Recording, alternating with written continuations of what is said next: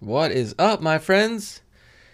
This is The Zim, and we're checking out MFA Chronicles podcast. I should make like a uh, theme, like an intro theme, like a 70s sitcom intro theme. No, I'm not. I'm not going to do that. Um, so here we are with uh, Dani Kwan um, talking about art. But before we talk with Dani, I do uh, have announcements to make, and um, usually I five minutes or less. So if you don't want to hear me talk and you want to get straight with Dani, then feel free to skip ahead. Five minutes, you'll start hearing two voices, not just mine. Then you know when it's started. Um, so check it out. First off is, you know, pandemic. We are living in it. Be safe. Be healthy. Wear your mask. Social distance. Do the stuff. Do the stuff. Second thing is, um, don't forget to vote and donate when it's appropriate. It's always appropriate to donate, and it's appropriate to vote when it's time to vote. And um, we just had a time to vote, so hopefully you voted. So if you haven't, and you still need to, or if you if you haven't, then get on it. Let's do it. If you haven't weren't old enough when we did, um, then register to vote. So when you're when it's time that you can, you're ready to go. So let's do it. I'm an advocate, firm believer that voting and donating are the two of the best paths toward progress and change in our country. So, if you want to see progress and change, if you want to see a world a better place, our society a better place, voting and donating are the ways to do it. In the description of this podcast, I have two links. One is a link to learn more about registering to vote, and the other one is a link to um, uh, a New York Magazine article that has a bunch of links to communities of color that need support. So check it out, do it up let's make it happen. All right. What's next? What's next? So you're kind of in luck, maybe. I might not hit my whole five minutes because I recorded this uh, intro um, 20, about 24 hours before I published the podcast because I uh, recorded this with Dani on Friday, February 5th, and I'm publishing it on Saturday, February 6th, 2021. Um, because I did two podcasts today, and one of them's already live. I've recorded two, and I'm just trying to get ahead of the game so I, you know, tomorrow I have less to do. This is all ready to go. It's all just all I have to do is hit publish. Um, so hopefully there won't be anything significant. Well, actually, how should I phrase this?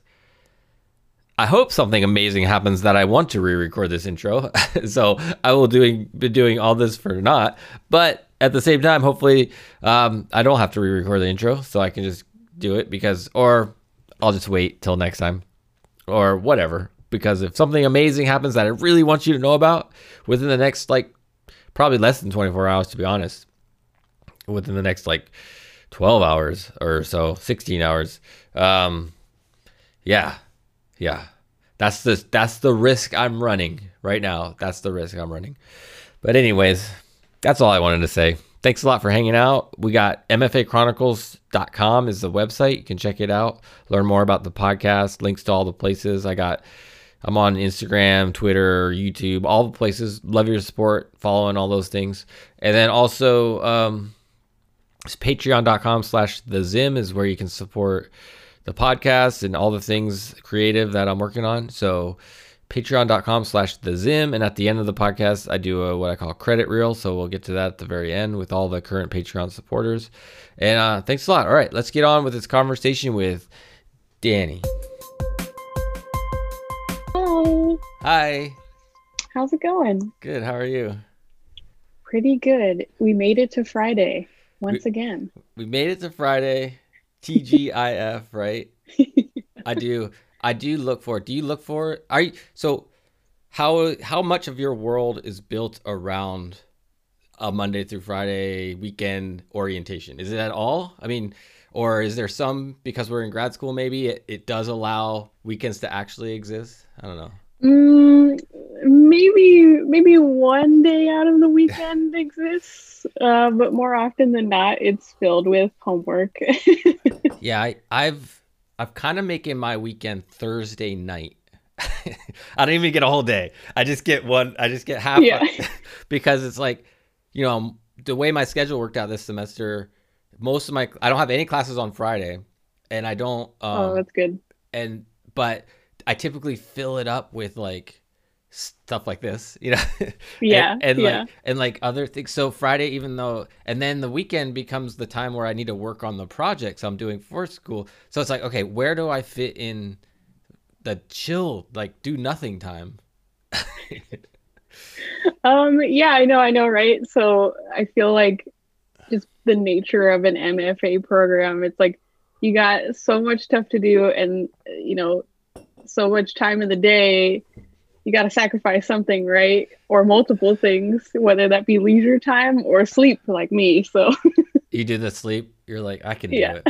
I, I used to be. I don't know. I was just actually just talking to another friend of mine uh, the other day and um yesterday, and uh, you know, I'm 43, so that plays a role in in, in this Yeah. stuff for sure. And when I was in my 20s, I could skip a day basically. Like I could just not sleep for a day, and it wouldn't be a big deal. But but now it's like if I don't get proper sleep, I am messed up. I like I'm like feel Yeah. sick, and I feel like it's like the I'm like what is going on? I'm like, I'm heading into my 30s, so I'm starting to feel like I can't sacrifice as much sleep now. I ended up, I end up like becoming dizzy the next day or whatever. Like, yeah. so, but like, I gotta get stuff done, right? yeah, you just gotta be smart about it, I guess. I don't know. It's like, Yeah. it's interesting. It's totally interesting. I want to do like a, you know, we've already started warming up a little bit with um, you know, I don't know, icebreakers questions, but I want to do like a, uh, not quite lightning round, but kind of lightning round, just basic get to know you questions to start Sure. off and see where we go. Um, so I just have a list here. Uh, favorite movie or TV show or something you watch in a screen on a screen. Ooh. Favorite movie has to be Young Frankenstein and has been for most of my life. Nostalgic uh, humor feels are real. Who's the um who's the main comedian in that one? Or am I thinking of I'm probably thinking of something else. But who's who's like the main actor in that? Do you, Well, it it's directed by or you know created by Mel Brooks. yeah, and that's who I was it's thinking um. That's what I was thinking of. oh shoot, what's his name? Uh, Gene a- Wilder is the main actor. yeah, Mel Brooks is who I was thinking of. I was like, that's a Mel Yeah. Brooks. That's you know, that's good. That's good. Okay, cool. Um favorite do you have a book or something you like to read or favorite or something you're currently into? I have a lot. Um, one book that I actually have like a collection of um, is The Great Gatsby. Oh wow. Um, and I started accumulating like different editions from different decades and from like different countries. So I have like a little little collection growing. Um, but you know, apart from like novels, uh, I really am in love with the graphic novel series called The Sandman Okay. by Neil Gaiman. Okay. I'll have to check that out. I don't know about that Great. one. I don't think I know about that one. I Netflix just picked it up for a series, so they're in the midst of casting. So I'm really excited. I uh I just recently watched The Watchmen, the HBO one, okay, yeah. which, you know, comes from a graphic novel um as well. But uh yeah, I'm not super I like do you like comics in general or is there specific types of graphic novels that you you'll even consider? Yeah, I I do like comic books in general, but I gravitate more towards or less towards like superhero centric Mhm. um graphic novels, so more, I don't know, artsy or independent type stories. mhm. But I was on a huge Batman kick for a while there. Okay. well, yeah, I mean and he he's got one what is it the um is it just called The Dark Knight or something that that's like one of the quintessential graphic novels is his like old old Batman, whatever it is, you know. I don't know. Yeah, yeah. There, I mean, there's several like really prominent arcs. Yeah. Um, but um, I don't remember if the huge franchise that Christopher Nolan Yeah. did. I think that was just kind of like a spin-off. I don't remember if it's like taking a lot from comic book source material in terms of storyline. Yeah, I don't know either. I don't know enough about it. I I actually can't remember. I actually just watched all of the dark the the Christopher Nolan Batmans like like a week ago. Like I was oh like wow. I was like, let me let me because I got it's on. So I have like I said, Watchmen. I just recently got HBO Max to to be able to watch actually for Wonder Woman when it came out. And, okay, yeah. And um, so I just have it now, and so every once in a while I'm like, let me binge something. so it was I didn't do it all in one setting, but I did like the first movie, and then a few days later, I I think I did back to back. No, did I go back to back? I can't remember, but I watched all of them. I might have gone back to back with the the last two, but I can't remember. All They're right. all great. yeah, totally. Um, food. What's your favorite jam when it comes to food? What do you like to eat or cook, or do you have a place you like to go out to? Like, where are you at with food? Um, I grew up uh, spending most of my weekends in LA's Chinatown. So I my favorite food is is or I guess meal is dim sum. Uh, but there's a specific dish um, called cheung fun, and it's like a roll of rice noodle with like either beef or shrimp inside, and it's delicious. Highly recommend. So. okay, you have to. So, I'm not on the up and up with like what, like dim sum is like a culture. There's like a whole kind of thing around it that I've I personally have never really experienced. I don't think ever. Maybe I did on accident, but I didn't know what was going on or something. Could you break down what dim sum means? Like, what is it what is it about? Uh, if I could like relate it to like maybe a European experience, it'd be like you're having tea. So you're you're drinking tea and you're eating a bunch of like small, you know, type plates. But dim sum is usually consistent of like more like steamed dumplings. Okay. So rather than like I don't know cucumber sandwiches, you know. I don't know. Yeah, that sounds good. so it's, it's around dumplings, and it feels more like a tea experience. Okay, cool. Yeah, yeah, and you know, I'm I'm Asian American, and my you know my family. There's a bit of like a you know assimilation going on, so I'm not like the expert in these cultural practices, right? Mm-hmm. So but I have the experience being a child and just spending those like weekend, like kind of brunch hours with my family, like this communal shared meal. So it's, you know, rooted in this, this kind of like shared experience. Okay. Yeah. Yeah. Do you have, um, do you, do you ever practice, do you do it like in within your household, um, the dim sum experience, or do you, do you have a spot that you like to go to? I do have a spot I love to go to. Um, it's called Ocean Seafood. Um, I'm not really sure how it's doing in the pandemic situation. A lot of yeah. um, Chinatown and Little Tokyo, um, all of them are really struggling because it's a lot of you know smaller businesses there. Um, I've also been really like grappling with some emotions in terms of how much of Chinatown is being gentrified right mm.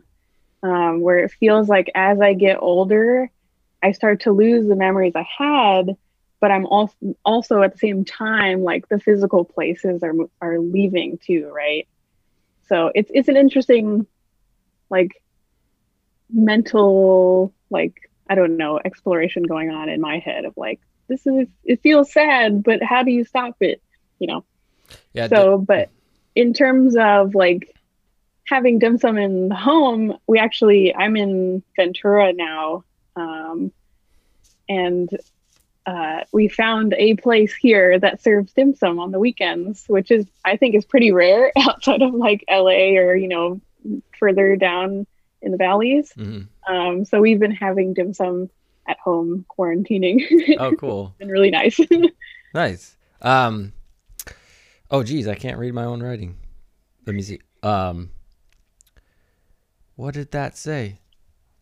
Give me. I, I wrote it down from somewhere else. Hang on one second. Yeah, no problem.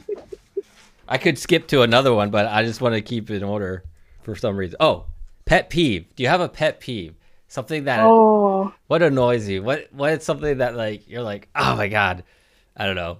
If you want to tell me, because I have some, and uh, but the last time I, I did this exercise, I was like, you know, a lot of mine are borderline on that judgy area. like I get, you know, I get like it's more of just like this judgment rather than I don't know, but you know, so okay, I have two. Yeah.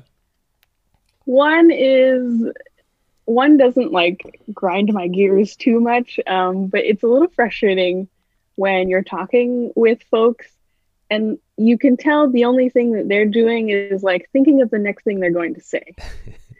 So that's Oh. something that bothers me. Uh oh, uh oh. I better keep make it not look like I'm thinking what I want. Yeah, to you know, in that in that kind of natural conversation setting. But um and then I guess the one that like I I get like is when you open a door for somebody and sorry to make it about gender here, but if I open a door for a man hmm and when he refuses to go in and he just makes you wait until you go underneath his armpit into the building rather than just going in.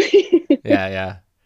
That's interesting. Yeah, yeah. No, I see that. That that's we'll probably maybe get into some of that as we go on this conversation about your art for sure. Um, cool. Thanks. Uh, guilty pleasure.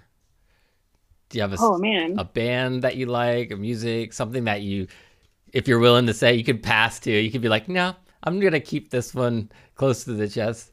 I don't know. I like Katy Perry. That's that could be a guilty pleasure for a lot of people, but Sure. I don't. I'm. I kind of don't feel like I necessarily have. What was I thinking? There was something I was thinking about when I wrote this down. Uh, maybe it'll come to me, but that's an example. Like I like pop music for sure. I don't. I'm, but I don't have as much of like I don't care if people know. You know. Like, yeah, Yeah. yeah. I guess in terms of feeling maybe guilty about it, um, I love ice cream, but I'm also like lactose intolerant. So I just make myself feel bad trying to enjoy something. Yeah. So How much? How? So I've discovered I have lactose intolerant tendencies. It's not like super Yeah. bad, but it's like if I do, if I eat like a, a bunch of something, I get, I'm like, oh god, that's not good. But if I just have like one scoop of ice cream, I'm I'm okay. So are, yeah. are you able to like do that? Just like have one scoop and be cool, or is it like Yeah, so it it kind of depends. Like if I have like a more, it's interesting, right? If I have a more high quality ice cream, I'm usually okay. It's not that bad. But if I have like soft serve or whatever, like tons of sugar, I'm like done. yeah? No, I'm I, suffering. It's probably yeah. No, I I pretty much you know stick to Haagen Dazs these days. It's like it's like they're just like pure ingredients and like yeah, let's go. Yum. I don't know if you've ever heard of the company McConnell's. I think they're California based. They're expensive. So, you know, in you know, in the grocery store in terms of like ice cream, right? Um, but once in a while I'll buy a pint and just savor it for months. Yeah, actually, so I try to do that. I I'm such a like what is the word? Almost like manic to whatever the equivalent of like eating and, and ideas like mid that manic depressant kind of like extreme kind of idea where it's like I like binge out or I don't do any I'm like super like and I'm right I just on this line of like I'm tomorrow I'm starting this whole like fitness and food thing that I'm just like 30 day challenge go yeah and so but I just fit it I like I like I don't know where I'm going with this but I had a a, a thing of ice cream and I threw it half of it out because I was like no can't do it. I gotta can't do it. I don't know. I don't know yeah, no, totally. It's like, you know, you don't want to waste your money, but at the same time, you got to look out for yourself, right? Yeah, yeah. So okay, I got two more, two more of these kind of whatever weird lightning-ish, roundish questions, and this one we might circle back around on this one or not because it could relate to your uh, your artwork from what I've seen online and stuff. But um, do you have a preferred social media platform? Um, yeah, I mean, Instagram is has been like the one that I've used the most. Um, I actually yesterday for like a a zine piece I've been like working on, I went back to Facebook and looked through all of my old like posts and stuff like that, and I was I was writing about that and I was like, I am so glad I don't have to be on Facebook anymore. Mhm. I don't know. I, you know, with what purpose it served as I was younger and then how it's evolved into what it is now, I, I just feel like um, it's just trouble, right? Yeah. so, but um, Instagram has been my favorite way of, um, you know, posting my artwork, being able to put down my thoughts as well um, for people. You know, it's optional to read, right?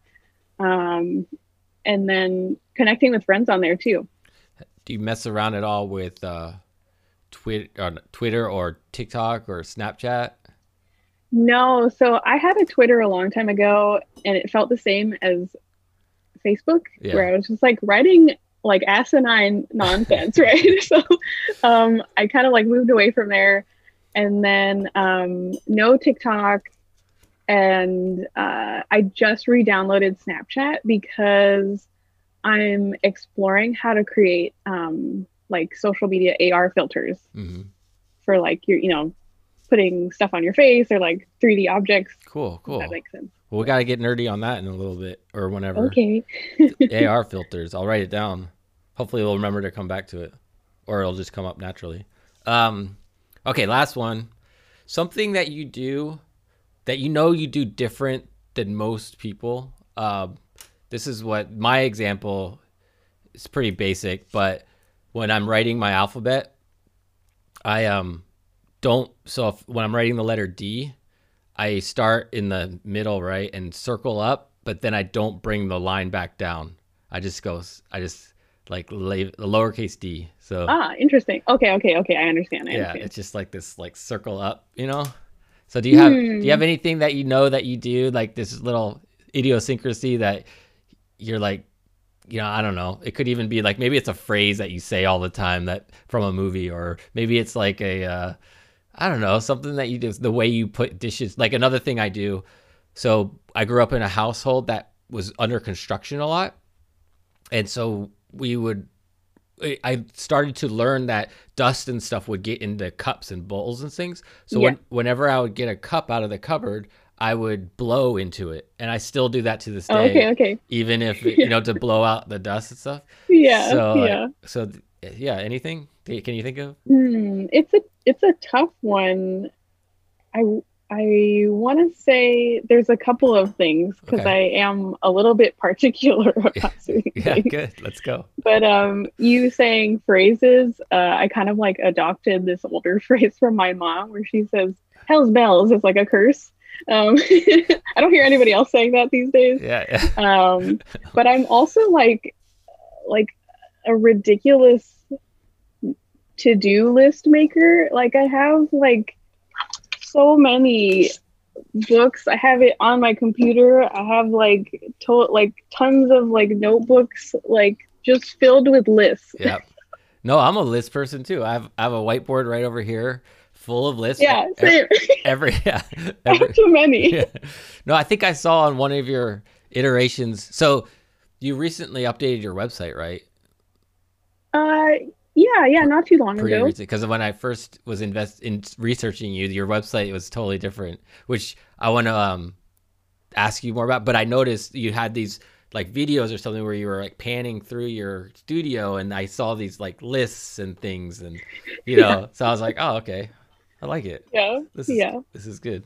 Um, cool. That that's our that's our you know icebreaker, get to know whatever thing. Uh, I think we did a good job there. No, yeah. If there's anything else on that topic that comes up, just shout it out. Go like, oh yeah, I forgot. There's this other thing I do. I know.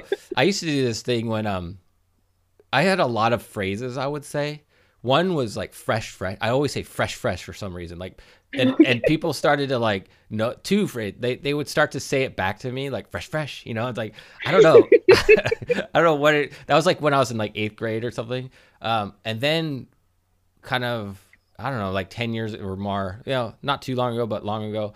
Um, somebody would say something about something, and I would always respond with "you would." It was kind of like this. Okay, yeah. It's borderline jerky, but like Yeah. it's like somebody would say, "Hey, I'm going to the store." You would. it's like I don't know.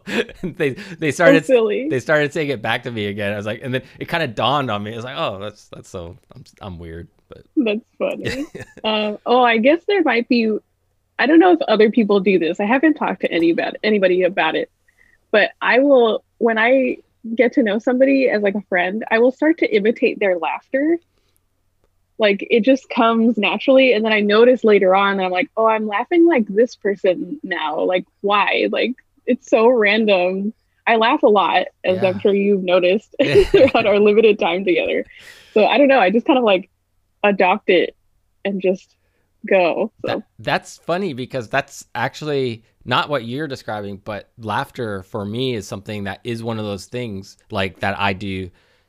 Maybe I don't know where it falls on this list of things I asked you, but but I changed my laugh growing up. I I intention oh. I intentionally changed it because I used to like fall out of my chair, laugh, spazoid laugh, like when people when something funny would happen, like yeah. uncontrollably, like. And then so I I kind of I was like starting to feel kind of self conscious about it, so right. I I changed it to this kind of like inside my chest, kind of back of my throat laugh. So I kind of I, I don't know if I can do it right now, but it's just kind of like a it's like inside of me more. I don't know. I yeah I feel, yeah. yeah you contained it. yeah, something.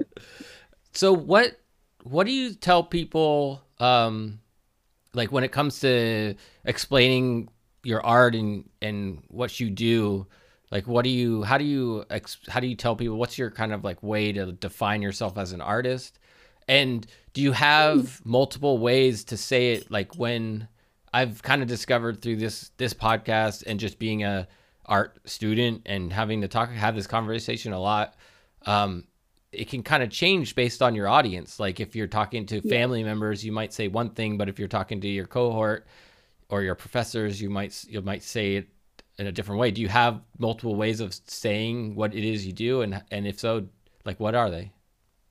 I feel like yes, there are like certain shifts, or like you you put emphasis on different things depending on your audience for sure. Um, but I feel like I have multiple just because I'm like always changing, right? Mm. Like I don't really stick to one medium or one thing, idea, concept. I really like to like branch out. So I feel like it changes all the time. but um in terms of like you know defining myself as an artist kind of in a similar vein like if I were to segment myself into like different roles you'd say like, you know, as a friend, I'd say I'm, you know, caring and supportive and I want to help people as much as I can, right? But like the artist side of me is more self-serving, mm. right? Um, art's for me and it allows me to like speak in a way that's more open um, or like raw, if that makes sense. Mm-hmm in which I struggle to do that in other aspects of life. So kind of similar to like how you have to put on different hats mm-hmm. in different audiences, right, in a room. Um, which I sometimes find it ironic because my art is self-serving and like for me, um, sometimes I get feedback from people like telling me like how much they connected mm-hmm. with what I had put out there you know, whatever from their own experience or, you know, from their own thoughts based on like as a feedback from the work. Mm-hmm.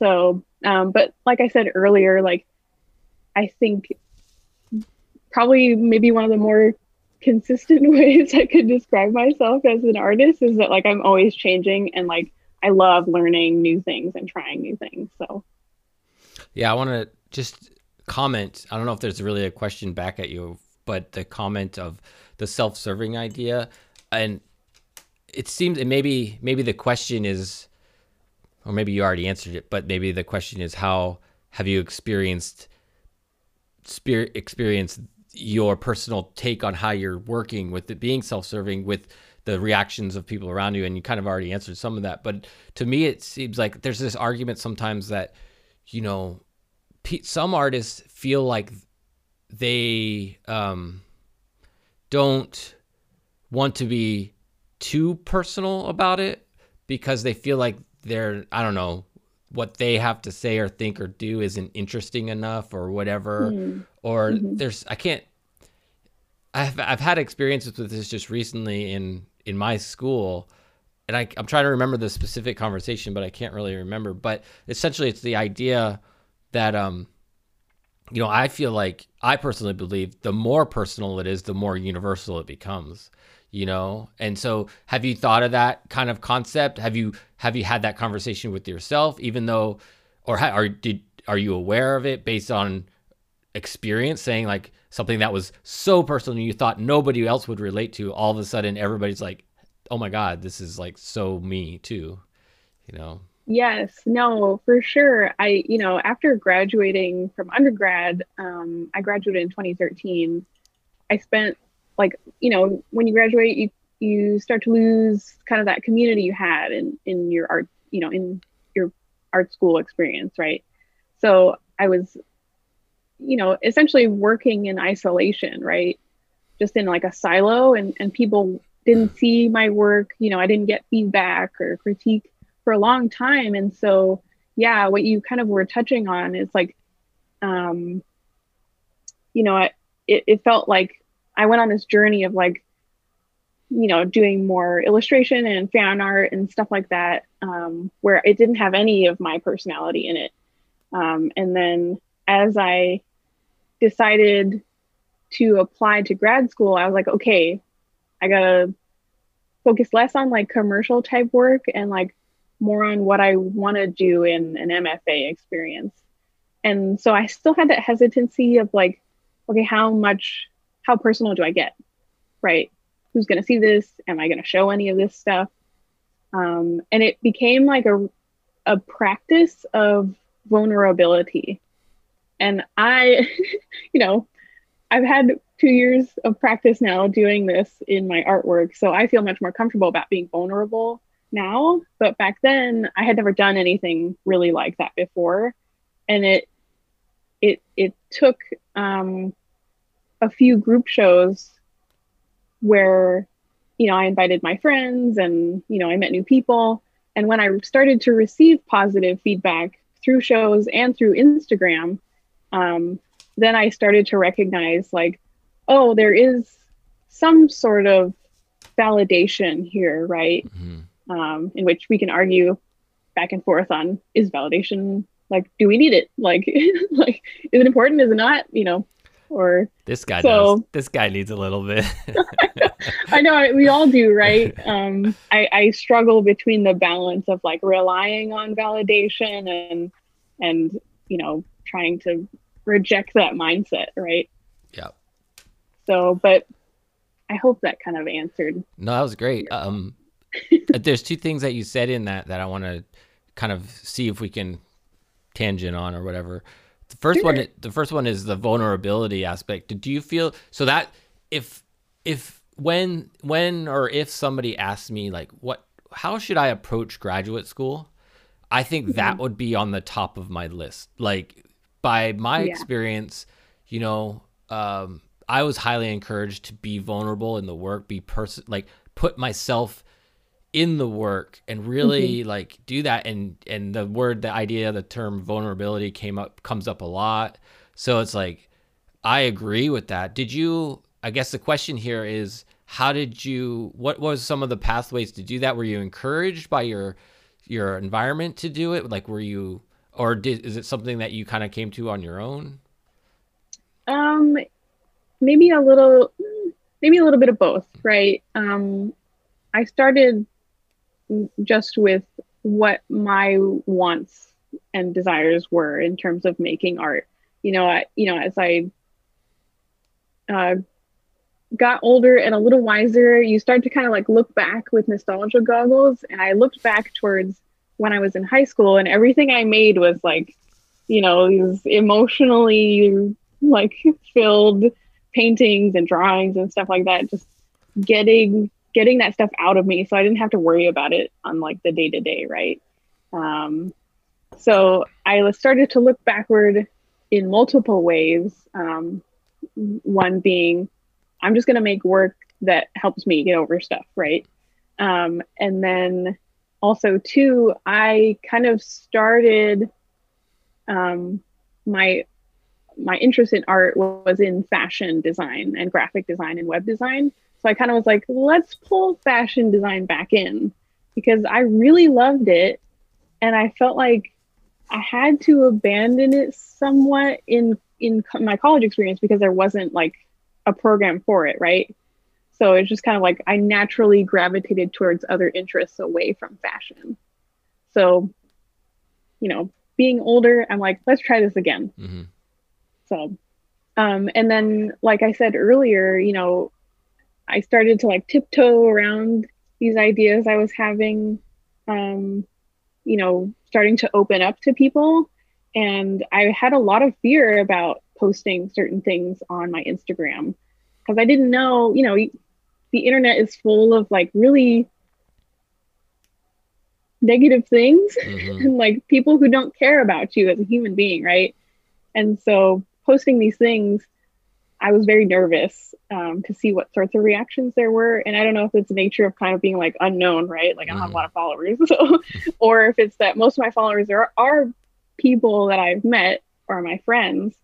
Um, I I received like an outpouring of like support. So I was like, okay, I feel good about this. I feel like I'm building up my resilience, right? Mm-hmm. To be vulnerable. So. Yeah, that's a whole nother. I mean, there's a whole nother. Um, well, I'll just dive into it.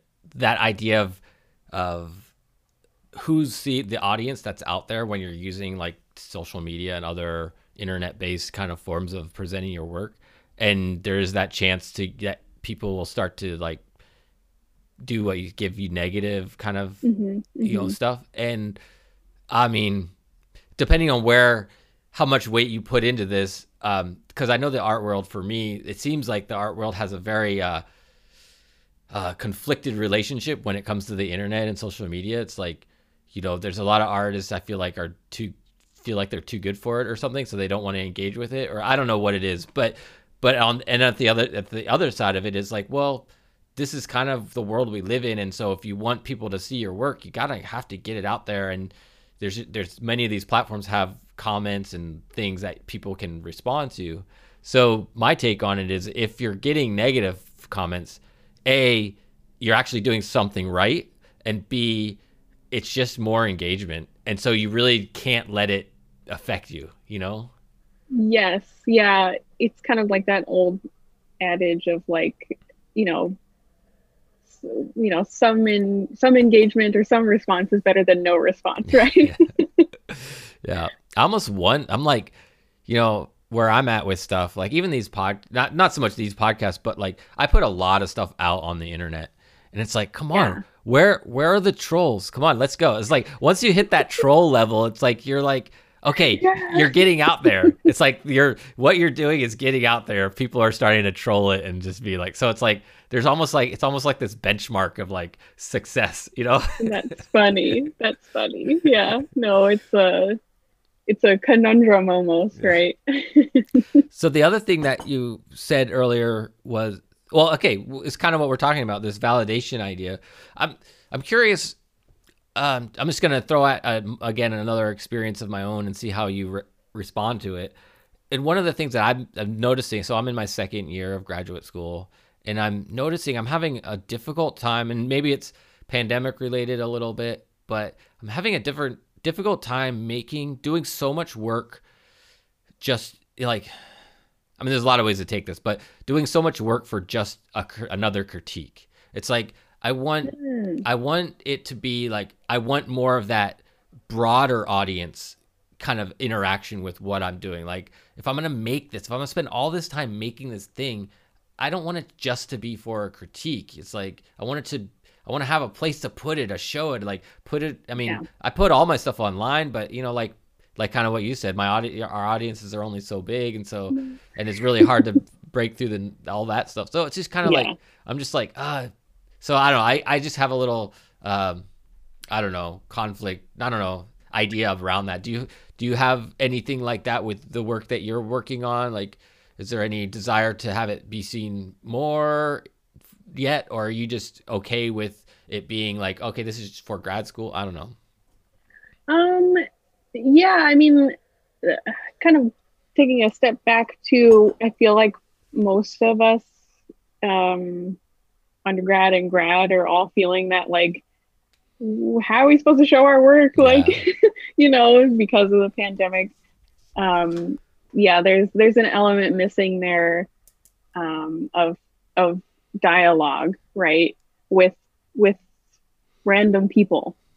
So Yeah. I, I feel I feel that um, pretty keenly, um, despite being you know I'm I'm in my first year. Mhm. So um, and and kind of to add to the topic of critique, I've been without like a critique uh, environment for a while. So I fe- it feels very refreshing to me Mm. To have that feedback. But I, I understand like, yeah, where it feels like you're just making work to make work, I guess maybe Yeah. if that's what you're getting at, um, or you know, for just this one end goal.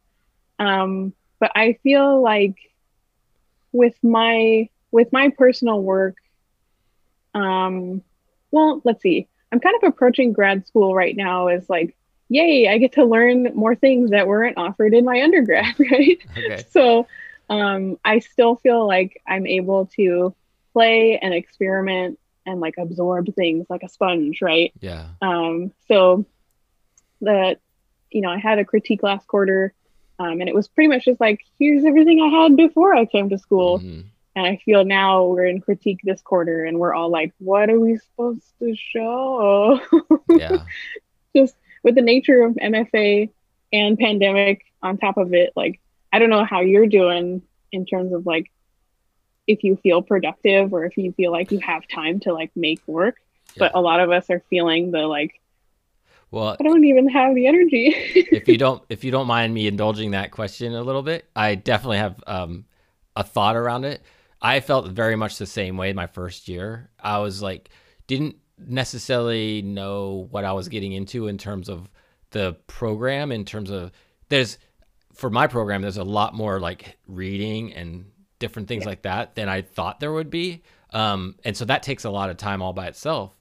And then so it's like, okay, and then I was also kind of new and I was, you know, I didn't know, I didn't have this practice already that I was like, I didn't have this like running start into it. So I was kind of, kind of starting over again in this weird kind of way. So yeah, I was very much in that like, I don't know what I should be making right now. I don't know what's going on. So luckily I just kind of made my way through my first year. I did a bunch of stuff. I like did I had these self-imposed things like I was doing daily drawings. I was kind of like doing this these practices and stuff. Um, but when the summer hit is where I actually took everything from my first year and kind of kind of like, okay, what did I how did this school experience affect me? What do they want from me? Like what's going on? Like how do I do this? And when the summer hit, it just allowed me to just work. Like I didn't need to re- ah, okay. I didn't need to read. I didn't need to do other. I could Yeah. just. I just had two. Like I. I gave myself like two or three projects to finish through the summer, and I finished them. And I just. So then I had like, okay, these are bodies of work that I'm like proud of that they're working for me, and so maybe you'll have the same same similar experience. Like just just do what you can now, and then when you hit the summer, like use that as your chance if you if you can afford it. Because I made sure too, like. I just stretched. Well, we were in pandemic too, so it kind of helped. But um, Save your money. yeah, I did. Yeah, exactly. I was like, and I'm doing. I go to school pretty much entirely off financial aid, so I, I like stretched out my financial aid to kind of last me through the summer as well. Yeah. So I didn't have to work because I was really like, I don't want to be working. I want to work on my art, you know, to do this thing. So that's that was that's kind of that that part of it. Um, yeah.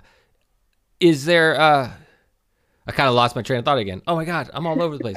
But uh, so Okay. let's jump into um there was so oh okay this is what i wanted to ask you so you just brought up um what you kind of were focused on was before was like you had a fashion interest you and then you sounds like you had graphic design and a graphic and web was probably something you did more school focus on maybe where in your undergrad or where where does the Yeah. graphic and web design come in what like where does that Yeah. Yeah.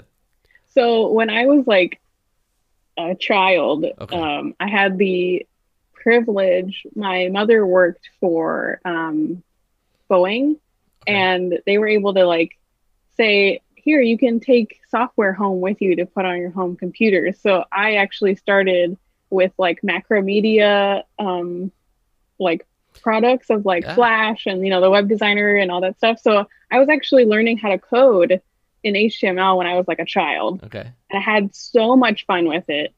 And it kind of evolved into um, graphic design then, because you know it's like you can code colors and stuff like that and type, but I wanted to add images because I always always like sketching and stuff too. Um, so that involved into being interested in graphic design. And then my friend, um, my best friend at the time, she was like, I'm going to run this guild on, if you're familiar with the website Neopets, Okay. it's like a children's site. I'm going to run this guild talking about fashion. Like it's like a little fashion editorial thing on this site. Um, so I started getting into fashion through that and we were like hyped up on like the coolest couture and stuff coming out. Um despite being like a tomboy total tomboy like a weird split here but um so then when i you know rushing through middle school high school um i i a lot of my focus was in fashion and fashion design. Um and then uh, when i hit college like i said no real fashion program there um, and i fell in love with graphic design again um, and that's you know after i graduated that's what i did for seven years before applying back into an mfa program Okay, good. so That that's that's awesome because I think it allows me to ask this next question in a way, which is probably something you've heard too many times already. But since you do have a foundation in design and now you're going to school for an MFA, where what has been the conversation around art and design and how do they work together for you? Or where where does where do they live on your spectrum of art of art making? Um and like yeah uh, let's start there. And if i need to i'll kind of ask more questions Right. Yeah. And, you know, coming into this program, um, there was this kind of feeling of like being an underdog because I had a design background. And it was like more, more of a fine arts centric program at UCSB, right? Um, uh, and so I also am still struggling on how to exactly meld what would be conceptual art and graphic design. There's obviously like tons of like examples of of how those could meld existing, but I haven't found quite the niche in which I fit. Um, and so, you know, with the work that I've already done, I'm incorporating like practices I've learned through going, you know, going through design programs of Mhm. like how to think about things, how structure things, how do you arrive at ideas and concepts, um, and then you know applying those design principles to what I'm doing as like a fine artist or more of like a conceptual artist, right? Mhm. Um, but in terms of visually, I don't know if I've successfully melded the two yet in a way that that I am happy with. Mhm. Um, but um, it does help. Like my design background helps immensely in terms of like how I present Mhm. and create my work, right? Just Mhm. in terms of the tools and the te- techniques that I I can utilize and have experience Mhm. in, like you know photography and how to, you know, how to Photoshop things together and how to, you know, use all these softwares and stuff like that. So I'm gonna so I'm gonna relate to what you said because in a in an interesting way, maybe possibly. So you said you were you feel like an underdog, and to me, so like I applied to San Diego State University, and I was looking for like how to apply, and and they you kind of have to pick a department to apply to, and we have like a bunch of departments, and one of them was the graphic design department, and that's where I ended up applying to was the graphic design department and I not because I because partly because I was told that you just apply to a department and then you do whatever you want. So there there was this kind of thing, but it turns out that wasn't really the reality of it. It's more like, oh, you apply to a department and you kind of that's uh, really influences your your kind of time, your career as a graduate. So Okay. and so what I started to learn was if I added that graphic design piece to being in art school, it totally changed the perception of what people thought of me. And like if I just said I'm going to get my MFA in art, they're like, "Oh, that's cool." Or depending who I'm talking to is like, "Oh, that's cool." You know, what you know, or whatever. It's neat. But if I added like graphic design, they they kind of did this. Oh, yeah, uh, you're not a real yeah. artist. You know. Yes. It's like. it, absolutely, absolutely. And you know, I, I I anticipated that kind of reaction. Mm. Um, you know, just being cautious and guarded entering into this cohort of like strangers, right? Yeah. Um, I assumed there would be some sort of like, hmm, you know? um, but I've actually found none of it, which yeah. is oh, uh, really wonderful. So I'm stoked. yeah, yeah. I actually I avoid saying it nowadays. Like I don't even. I mean, I do sometimes. It just depends on the situation. But whenever yeah. you know, sometimes like let's just say an example, like we're all in a Zoom class and there's somebody new that we're all introducing ourselves to like oh uh, i'm zim and i'm in the whatever department like somebody would say painting or i'm in sculpture i've been here for two years or so i'll just say i'm you know i'm a two year graduate. It's like that's all i'll say. I won't say what department like because i don't want it to like filter like the thought of like where it fits or whatever but yeah. yes. Yeah. And i you know i i i struggle to find where the disconnect is between you know fine art and commercial art. Yeah. you know i i understand working in you know uh, corporations for years. Like i understand like you know where it could lie where the divide could lie but if you're somebody who is coming into a program you know pursuing something where it's more conceptual or you know you're more working through theoretical things like I find it interesting that people still hold on to these like beliefs of uh, that craft or commercial work is somehow lower yeah. um, on this hierarchy, right?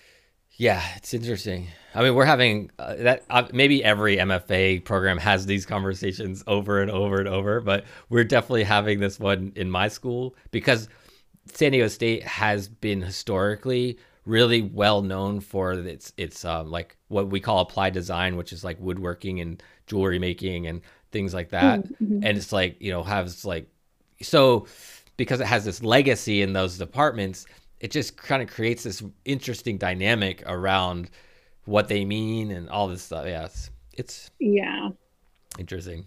The the the desire to classify and this goes from like identity to you know to practice you know the whole gamut um the the urge to like put people in boxes is like so strong and like so prevalent into these weird binaries which is like something i've been like thinking so much about this this first year. Um but i'm like why do we need to put people in boxes? Why? Like i want to i have two questions based on that comment. First one is do you feel how so I guess the question is how unique or how do you feel like uh, people want to be put in boxes more than not? Do you think it's more unique to not want to be put in a box versus be put in a box? I think. Do you think we take it for granted as being artists and in, immersed in this world of uniqueness that we kind of that's maybe what we think most people want, but in reality, more people actually just want to be put in a box? I don't know. What do you think about that? I think, I mean, you see this even if you, you know, you go on Instagram, you hit somebody's profile, they have like their age, their race, their interests, their things. Like they're defining, they're carving out this idea of them that you could just like, like, it's like bite size. Like, I know who you are immediately. Right. Um, and I feel like we've existed in this way for so long that it's comfortable. And so, yeah, I think to some, you know, for most of us, it's more comfortable and we desire to to be put in a box, right? We don't have to, you know, it's it's much easier to kind of like make assumptions of people based on what, you know, what mm-hmm. boxes they put themselves in, right? Um, rather than, I don't know, discovering a, a whole person after a long period of time, right? um uh, what was that other question you had well i didn't ask you yet but or, oh, okay okay but also yeah as artists too I, i'm curious about that because i i feel i feel like a lot of artists I know, they kind of stick to one or two things.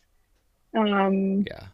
and I don't know whether that's um, you know pressure as you get in you know further in your career the pressure to continue to sell pieces based on what what sells right like I have to stick to this one thing because people want this and they don't want my other work right?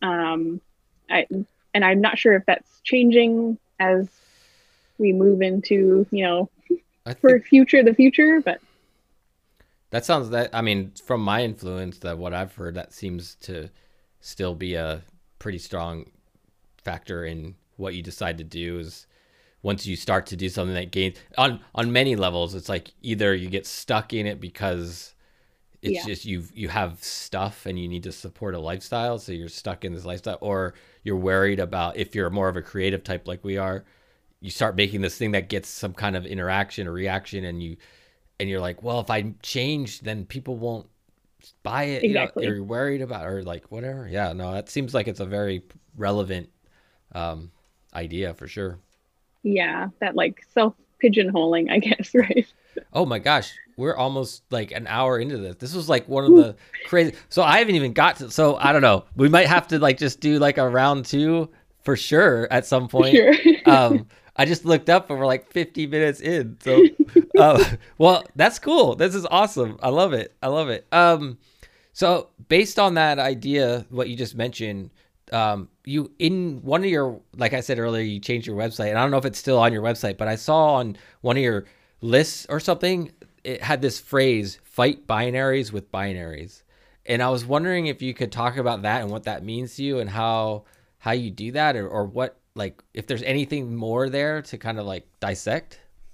right. Yeah i'm still on this journey of trying to understand binaries. Hmm um, but it feels like you know as we start to you know a lot of my work deals with gender um, and and race and it just feels like we're just creating more binaries you know like and and i don't know I, I i don't have an answer for you right now because Yeah. i'm still going through it Yeah. but um it just feels like this unnecessary thing that we're all on this train of like self-definition and identity politics and it's like does this really matter in the end? Yeah.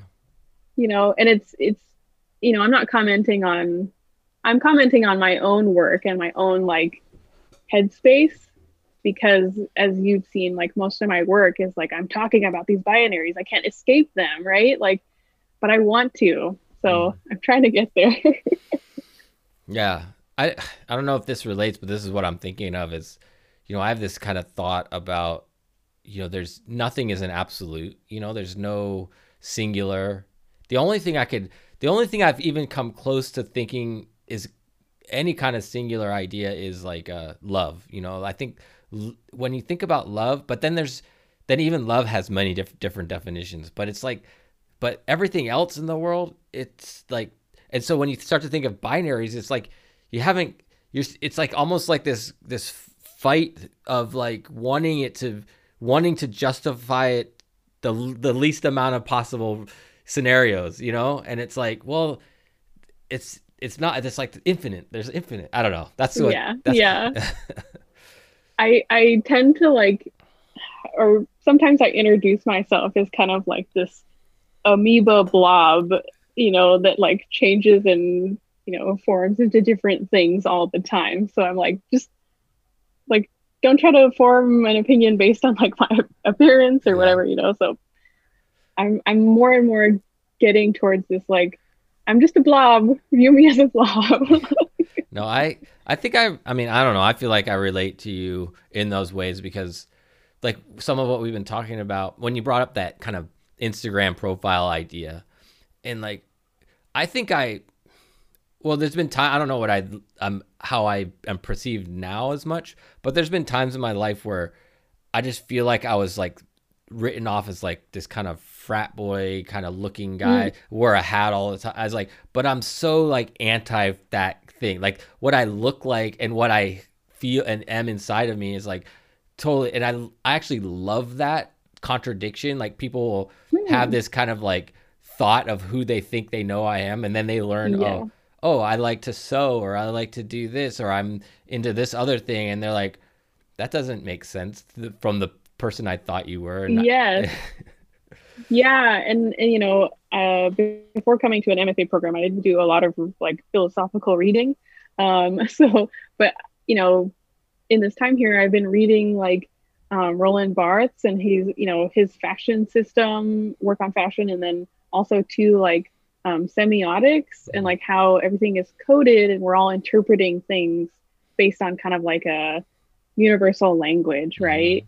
And so, yeah, I think I, I think of that um, in terms of like we all have these like stereotypes we all follow, right? And then when you break them, it's kind of like, oh, either it could be a pleasant surprise or a not so pleasant surprise, right? Mhm. So, Yeah. How are you doing with time? Can we go like another 10, 20 minutes? Yeah. yeah, that's totally fine. Okay. I want to jump. I don't know how much. Maybe it'll be another five minutes. But like, um, like uh we've gone. We've talked more than I normally do, with not even going into my questions. It's good. yeah, it's awesome. I love it. Um, the one thing I just want to go. Let's. I want to go back to this MFA kind of idea for a little bit, just just to because I feel like it's important to get this into the conversation. Just um, like again, maybe you said it already, but uh, if you could just to say like what was the thought process of deciding to go for your MFA, and then why did you um, pick um, UC Santa Barbara? Um, yeah, those two, those two questions. Um, so when I graduated from um, undergrad, I did want to go, you know, I still wanted to go to school. Um, I love learning. I love being in a school environment. I still like I I want to pursue teaching after this. Like I just really enjoy this academic environment. Um, and so I had a mentor um, who recommended to me to not go directly into MFA from you know BA, and he you know his his kind of words of wisdom were like, go out and work for as long as you possibly can until you can't stand it anymore, and then go back. And I am like so grateful for that advice because you know in those years I really came to understand myself better and what I actually wanted for you know a later career right when i first got out of um, uh, undergrad i was like yeah i'm going to go into the fashion industry and i'm going to do graphic design for life i love this stuff and then by the end of it I'm like i hate this like Yeah. this is not where i want to be so um, that was that was uh, definitely the best advice i had received um, and in terms of choosing ucsb you know i had been looking at because I was working full time and I was like, maybe I can do an online program while I'm working because, you know, it's like I got to pay bills, got student loans. I was like, maybe I could do that. So I looked into a couple of online stuff and I was like, mm, I don't know about this. Like, it's all like reading web pages, right? It wasn't like what we have now where it's like we're on Zoom and like interacting with people. It was all like text based learning. I was like, Mhm.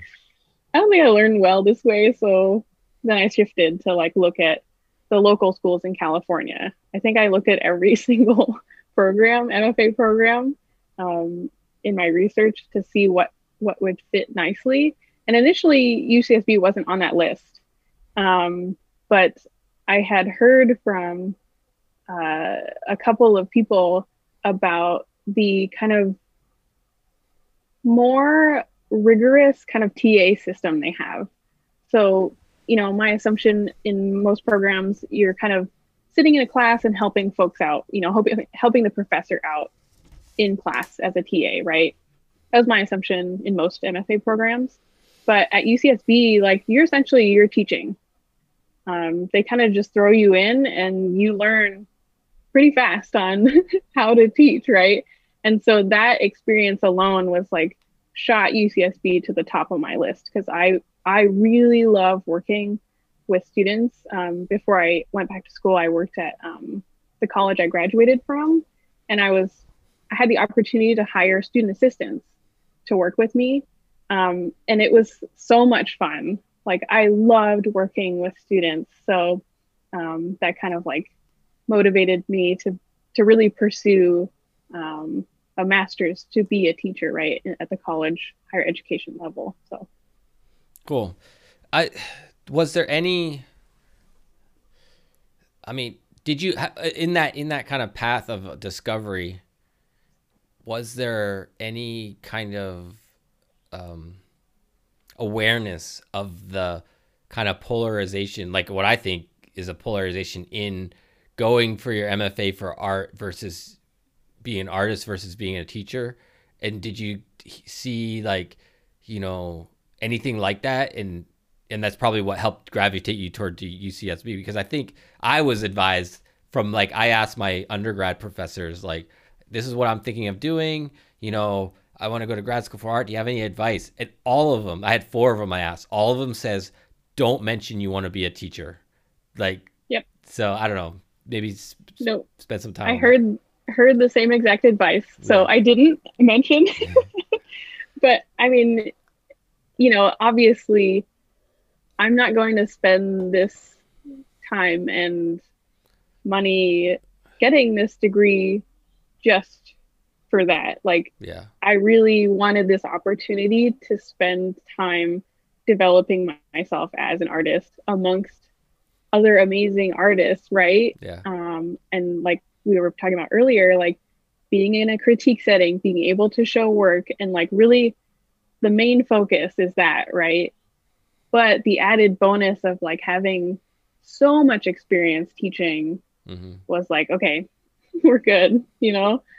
So it's kind of like you have like a backup plan almost, right? Either way. yeah. What has been the experience of and the workarounds or or how has it affected your practice and and and studies the zoom world we're in this distance world we're in um, how has the your your institution and your classes solved some of the problems or not solved yet um, showing work and, and and critiquing like you said and like talking about work without always being able to see them in person um, what has come up for you around that um so in terms of like what the university is doing, um, we're still trying to find ways to show work. I mean, in critique, we can send things, you know, you know, via email, like here's what I'm doing and stuff like that. But um, we're still trying to figure out ways to like just use what we have, right? Um, there's a couple of folks that are exploring like VR, you know, gallery spaces um, we had an online uh, first year show last quarter where we all just made our own web page to show whatever work we wanted to show. And some folks like made some really fun and cool like pages, like site pages um, that I wasn't expecting. You know, it wasn't like, you know, when you go onto somebody's portfolio site, everything's clean and like, you know, just I don't know, segmented, I guess. Mm. Um, some folks really had fun like using that platform to show a more in-depth uh, like like view of how they worked what they were working on etc um, and then we're we're discussing things like um, i don't know like exchanging mail art like you know doing like a round robin of like okay one person makes a mark the next person makes a mark and stuff like that um, we've seen examples of like projection art where you could just set up a projector and plug it in, you know. So we're still still trying to figure out a way to make the best of the situation, but we haven't quite nailed in or honed in on on some stuff that we can do.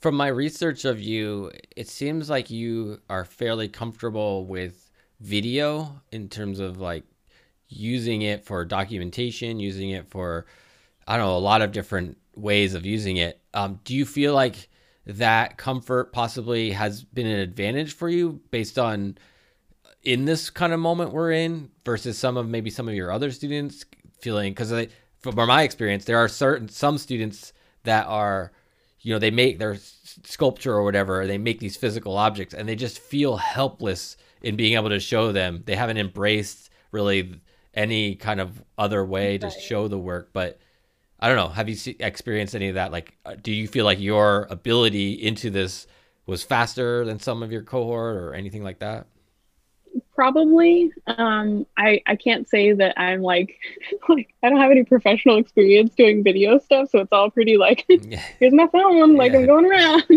okay, okay. Um, but yeah i feel like some folks you know aren't aren't as well versed in maybe video but they're more than fine taking photos of their work yeah. right um so but i i feel it's interesting i've been thinking about this a little bit um, this quarter where I'm like, I used to be such an introvert, like super shy.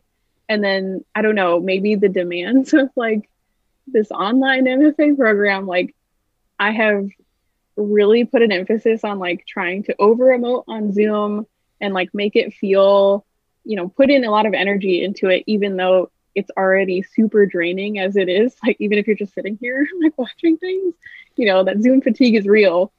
But putting in like this almost performance in which you know I, it's become natural now yeah. um i feel like has really benefited me as a person um so kind of like feeding my own energy back in if that makes sense no it totally makes sense because i agree completely especially i haven't had to be really in a teaching role yet too much i'm taing i'm doing like things where i'm presenting and doing stuff but i haven't like had my own class but my theory a little bit on, you know, we're we're in this Zoom world is it's like there's something to be learned from like what's happening on Twitch. Um, yes. In terms of like how to present things, and the people that kind of the similar that whether they do it on purpose or not, the the the instructors and teachers that that would work well on Twitch, like oh they could be a Twitch streamer. It's like it's like that's like makes sense for this environment we're in. So and I think it relates to what you just said. Like the the acting of what you do is different. Yeah, and and you know, I I I want to also say too, it's it doesn't mean I'm forcing it, right? Yeah. Like I'm not playing a character. I'm just having to over emote my own like reactions and emotions. Like I just have to turn the volume up a little bit. Um almost like theater you know, where it's like you have to make bigger gestures, wear, you know, more saturated makeup, you know, for the folks to really see it, right? Um, so I kind of compare it to that almost. Has there been? But, mm-hmm. but yeah, it's it's a wonderful comparison to to talk about Twitch and YouTubers and all that stuff. I feel like if you're familiar with that world, you kind of already know how this goes, yeah. right? Yeah, I had. I'm gonna tangent. I'm gonna share a little self experience. So at the when the so I was in school last year. The pandemic kind of happened in March. Basically, we all got kicked off campus in March. Toward the end, in April, I think it was, we have this. I, I was the lead on this speaker like project to bring speakers to the school. Um, is called Design Week, and there was, I think we ended up getting four different designers came and talked about their practice and stuff.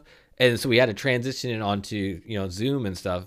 And and luckily like it was kind of one of these weird synchronistic moments. There's been a lot of this is going to be too long of a story if i go into this but there's been a lot of moments like this that are synchronistic for being a grad student for myself. Like the choice to be a grad student is like there's been all this weird like things just work out moments and this is one of them um, and it was because i've been doing podcasting but also i have a youtube channel i've been hustling for a long time and so I then had to do this presentation over this format.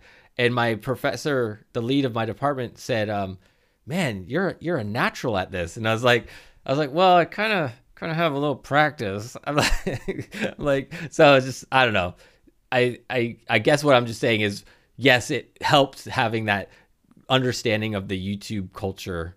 You know, already talking to a camera and that kind of thing. Yes, yeah, no, for sure. I've heard that a, a couple of times too about me and some other folks. Like it's just, it just comes naturally. If like I didn't do any YouTube or you know talking head stuff before this MFA experience, I was actually like hesitant to do any of that kind of stuff. I don't know. I still am like I'm still shy in that regard. um, but uh, yeah, I think even just you know watching those types of videos, you're familiar with it, right? Yeah. So provides you a little bit of a, a leg up, maybe. yeah.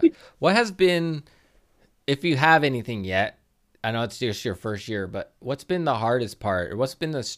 Has there been any other struggle, maybe besides some of the pandemic stuff, is of making the choice of being a graduate student. You kind of already, when we started this part of the conversation, you mentioned how thankful you were with taking the time off, um, and is like before you started your graduate program, and that's that's kind of like sometimes the angle I look for for this part of the question is like, what is the advice from your experience that you would give?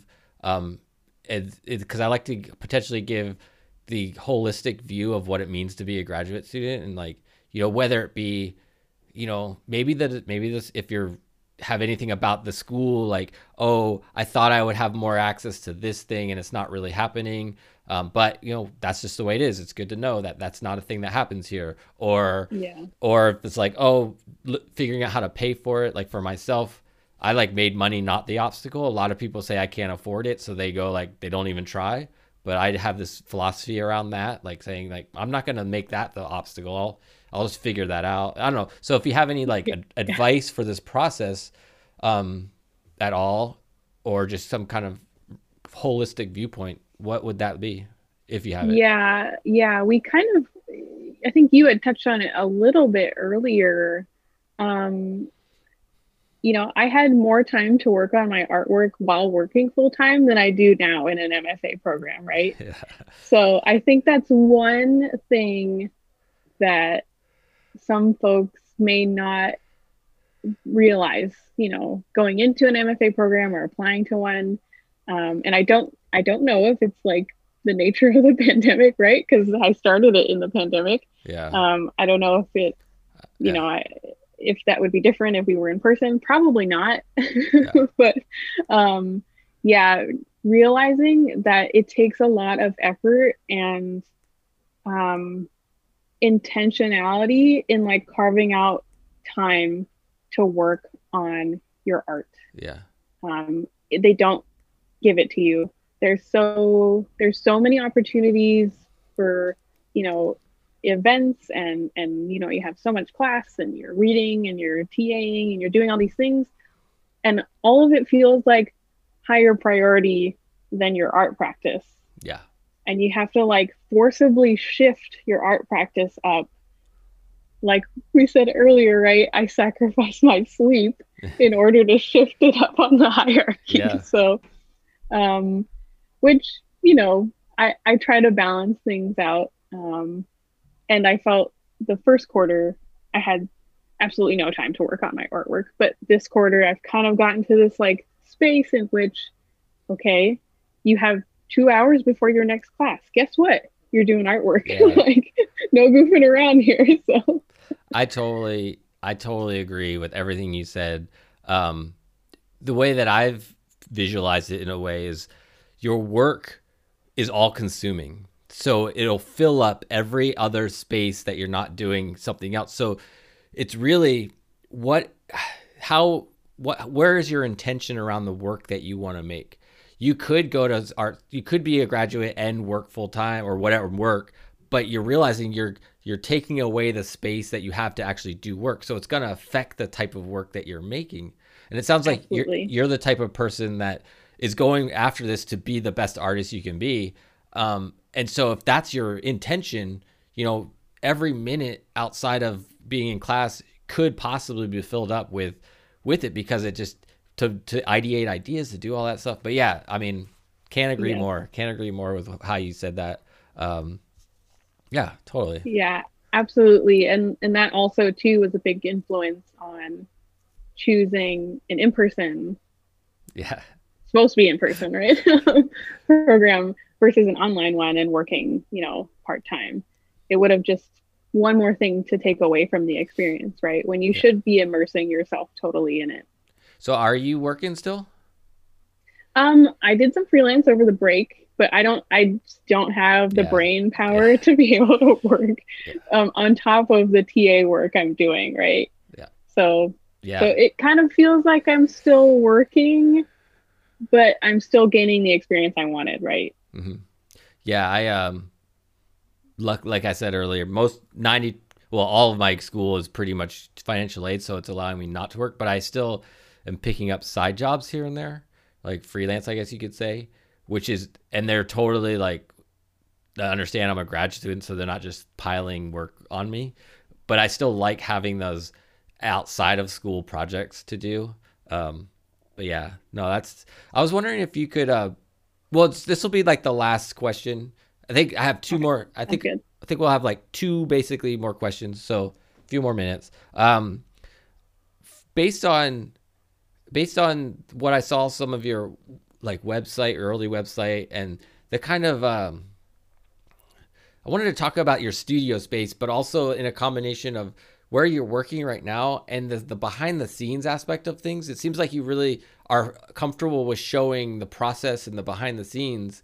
And I wanted to see where where that comes from. If there's an intention behind it, or if there's like what like because a lot of artists don't like to show that. They only like to show the fi- Yeah. the final piece. Um, so if you could talk a little bit about that. I think it comes from a couple different places. One major component to me sharing um, my process of things is that I absolutely love to learn. And so a lot of the times I learn from just watching folks doing what they're doing, and then I can try to do it on my own, right? So I find that to be super valuable. Um, so I don't have any like qualms or like reservations in sharing what I'm doing. I'm more of like a share the wealth of knowledge kind of person, right? Um, and then in terms of like, I don't know if this was kind of the angle you were referring to, but I, you know, a couple years ago, I got really obsessed with trying to grow my Instagram following. And I was like looking up how to do it. I'm like, how do these people have so many followers? Mhm. I got like unhealthily obsessed with it. I'm glad to say I'm like moved past that phase. Um, but a lot of what I saw was like every photo has to be perfect, right? Your feed Mm. has to be totally like color coded. Everything is designed like in this crazy, I don't know, high expectation of perfection. And I, I was like trying and trying and i was like you know what? Like screw this. Like i don't need this in my life. Like my studio is messy. Like my life is like not neatly like instagrammable. Right? So i've just been like screw it. I don't care. People can judge my mess. I don't care. That's cool. I I mean, we're not gonna do it, but I could totally go on a whole another half hour of just what you just brought up with yeah. that because I I mean I'm on the side of the spectrum of social media and Instagram and all that stuff where I feel like it's well for me it's important. And I want to understand it and I want to use it and hopefully help it help help find find a way to make it something that helps my lifestyle and my sustainability as a human. definitely Um, yeah so, but and I have lots of theories on how it works. I have not. I'm not successful. I'm. I am. I'm. How should I phrase this? I'm not like. I'm not like. Uh, I am successful, but it's very small success at this lowercase s success. Yeah, it's good but I'm working on it. I'm hustling. I'm doing it. success is whatever you define it to be right so Oh, yeah. Oh, yeah, that's a whole. See, that's a whole nother. Gosh, we could talk. We're gonna have to do this again because uh, Sounds we, good. we there's just so much. You're a great guest, and um, you're there's so many things we could go on. But success is something I spend a lot of time thinking about because I see it as a fluid kind of definition. I don't see. you Yeah. know, things like definitely um, last question. Last question will be, um, do you have any? I mean, there's been a lot of great adv- advicey type of things throughout this conversation, and like you know, mindset kind of things. Do you have any like personal mantras or meditations or thoughts that you live by or share with people on a regular basis or have written down on one of your lists somewhere um, like of like ways to think about the world and life and helps you personally get through and if you know somebody else that needs some advice, you tend to give them that kind of advice. Yeah, I, I was thinking about this yesterday on a walk because I um I saw somebody had spray painted some words on the sidewalk and I was like, oh, it'd be kind of fun to do this of like things that, you know, would encourage people in this hard time. Um, and I didn't get too far on it, but I I found myself reflecting on like some things I used to repeat in my head a lot were like, it doesn't matter, it'll all be okay, right? Like, you know, it's only in this moment in which you're suffering, and once you get past it, you'll be fine. Um, but a lot of times now, I find myself saying, look out for your number one, which is you. Like, I find myself, you know, saying yes to everything and stretching myself super thin mm. because I love helping people. But um, I get like, you know, this personal satisfaction out of it, right? Um, so, but I, I find myself, you know, in times of like, why do I do this? Like, so, and I, you know, a lot of us in this MFA program, I'm sure feel that, that like stretching. Um, so I, I feel like a lot of times I'm saying, like, you know, it doesn't matter. Like, as long as you take care of yourself and like don't hurt anybody else in the process, like you're good. Like just take the time for yourself. It's all good. We'll respect you still. like mm-hmm. you're not gonna, you know, hurt us by saying or setting your boundaries, right? Mm-hmm. Yeah. So I find myself saying that a lot. that's great. That, that is good advice. Um, yeah, that's good advice. I'll just we'll leave we'll leave it at that. They um, it's a couple things. Uh, first thing is I you know definitely we have to do this again for many reasons because it seems like we just have lots more to say. But also, I like to check back regardless, maybe in a year or two, um, see where things have changed or what's going on, or like, like I like to see these as like time capsules in a way. Like this, oh yeah, this moment, this hour and a half or whatever we ended up doing was you know what happened today but even in another hour or tomorrow it could change you know? It's like yeah. this is we're gonna look back on it and cringe be like oh no what did i say? Yeah. hey who knows? Maybe. Um and then uh so that's that's the thing. So let's do that and um you know and then also hopefully we'll be able to meet in person someday soon you know? Like i know. Hopefully. We'll see how that goes. I mean we're all in california right now so we'll see how that happens uh, so look forward to that, get a cup of coffee, or go. We could go to see some art or something. You know, go. That would be wonderful to like meet everybody who was in the show. Yeah, that. or even cool. if there was like a you know, California MFA wides like yeah. just let's all get together yeah. and like celebrate. That'd be intense. That'd be cool. Actually, yeah. let's do it. Let's do it. Um, awesome. yeah, I am going to stop the recording, but don't go anywhere. Um, thanks a lot again for being a part of this. Uh, you are amazing guests uh, look forward to the next one. Thank you for having me. You bet. All right, here we are at the end um, of the podcast. I actually did think of something I'm going to tell you. Well, first, let's do credit reel. It's credit reel time. Patreon.com slash the Zim. If you uh, are, uh, these are all the current active supporters of the podcast and everything. It's uh, Rowan Chamberlain, Michael Knapp, and Matthew Bacher. Thank you so much, everybody, for kicking it and doing the thing. All right. If you want to be on the credit reel, then just check out patreon.com slash the Zim. And it starts at a dollar and goes up. So whatever you want to contribute would be awesome. Let's do it. Okay, this is what I'm going to tell you. Today is Saturday. I have decided to start a 30 day fitness challenge. Did I talk about? Did we talk about it on the podcast? I don't know. I don't remember. Lots been going on, but anyways. So hopefully, by the time you're hearing this, I have done at least my first first installment of uh, running. I'm doing like I have a. I wrote down a list. So this is my this is my um Monday through Monday through Sunday. This is my kind of general guide. So every Monday I want to go for a run. Every Tuesday I found this YouTube guy that does these like YouTube workouts. So I'm going to do his workout. And then on Wednesdays, I'm going to do a yoga kind of stretching thing. And on Thursdays, run. Friday, YouTube. Saturday, run. Sunday, a combination yoga and short run or something like that. So that's that's my hope to do. Um, and I'm going to do that every, every week for four weeks, basically 30 days working out. Um, and I'm not eating sugar and I haven't been eating wheat for a long time, but I'm also not eating wheat.